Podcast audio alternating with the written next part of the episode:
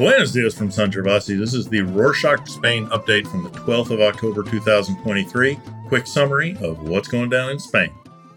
EU leaders met on Tuesday the 10th to discuss what they can do about the Israel Palestine conflict that's been going on for decades, but reached a boiling point over the weekend. Aim of the meeting was to ensure, quote, no EU funding indirectly enables a terrorist organization to attack Israel, end quote. As on Saturday the 14th, Israel declared war on the Gaza Strip after an attack by Hamas, a Palestinian Islamist group. Jose Manuel Albares, Spain's acting foreign minister, stated on Tuesday the 10th that Spain opposes the EU's intention to halt aid to the Palestinian territories, saying, quote, we cannot confuse Hamas with the Palestinian population, end quote. Still, several EU member states are reluctant to provide aid due to their concerns about supporting Hamas, which the EU considers a terrorist organization. After the meeting, Joseph Borrell, European Union foreign policy chief, stated that an overwhelming majority of EU members agreed that the Palestinian National Authority would continue to be given humanitarian aid payments. He also accused the Israeli government of breaking international law. A young Sevillan Israeli woman was pronounced dead on Thursday the 12th. 19 year old Maya Villalobos died during active service with the Israeli army. Like many young Israelis, she was doing her mandatory two year military service, spent summers with her father in Sevilla, where he lives. Shifting our focus from the EU to politics on the Iberian Peninsula, according to the latest October barometer carried out by media outlets Cadena SER and El País, around 46% of people believe Feijóo's position as leader has been weakened since the debate. This means that more than half of the people surveyed believe he cannot lead effectively, diminishing his political standing and influence. The barometer also shows that almost half of the respondents want a repeat general election. One of the reasons for wanting to hold a general election again could be the controversial pacts and negotiations between the socialists and the Catalan independence parties. In previous episodes, we mentioned that Junts per Catalunya, or Together for Catalunya, has asked the socialists to remove the, sentences of the Catalan politicians accused of participating in the 2007 independence referendum. In exchange, they promised to support the socialists, giving vital seats to help leader Pedro Sanchez that he needs in order to become president again. However, mixed reactions to the amnesty. On Sunday, the 8th, 50,000 people protested with conservative and right leaning political leaders, including Feijóo and Isabel Diaz Ayuso, the Partido Popular representative from Madrid, against the negotiations. Amnesty was called into question as Sanchez might be too reliant on the Catalan separatist parties and he would do anything to stay in power, according to them, even go against the constitution in the interests of Spain. Addressing the demonstrators on Sunday, Feijóo said, quote, the presidential position can't be sold or traded, end quote. On the other side, on Tuesday the 10th, acting vice president and Sumar leader Yolanda Diaz presented a report where jurists and law experts said that the Constitution doesn't expressly prohibit amnesty. Still, amnesty shouldn't be the only thing the government's looking into.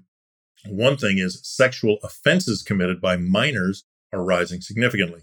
According to the Central Police Directorate, the number of sexual offenses committed by young people between 14 and 17 has risen by 14% in just a year. Spain's not the only country dealing with this. Italy has seen a 15% increase in cases since 2022 and related to offenses. These types of offenses are moving online as well. As we mentioned last month, young teenage girls in Extremadura had their photos manipulated by uh, classmates via artificial intelligence, turning them into nude photos. Jose Ramon Beracer, a juvenile judge in Toledo, believes that the rise in convictions in sexual crimes is because there is, quote, a lack of sexual education sexual offenses surge, so do the Canary Islands or Las Canarias concerns about increasing migration to the islands from places like Senegal and Mauritania. Fernando Clavijo Batlle, president of Las Canarias, has expressed his disappointment in the central government, saying that they have failed to confront the migratory surge on the islands, demanding more institutional loyalty from the central government. Between January and October of this year, just under 20,000 people have arrived in Las Canarias by sea. In 2022, around 15,000 migrants arrived looking for shelter. Despite being very well equipped for these people, Clavijo is concerned that the rate is growing exponentially, considering that there are more unaccompanied minors than adults. He expressed that at some point the island will struggle to keep up without more central government support and money. Also on the rise are salaries, according to statistics published by the Ministry of Labor. In agreements signed so far between unions and employees this year, salaries increased by 4% on average, just over the rise in inflation, which is about 3.5%. However, according to the media outlet El Mundo, many companies are worried. Higher and longer lasting inflation means that workers will demand more salary increases, which many companies say they can't afford, especially those that rely on seasonal revenue like tourism and agriculture. According to the Adecco salary monitor in 2022 in Spain, the average monthly salary was around 1,800 euros.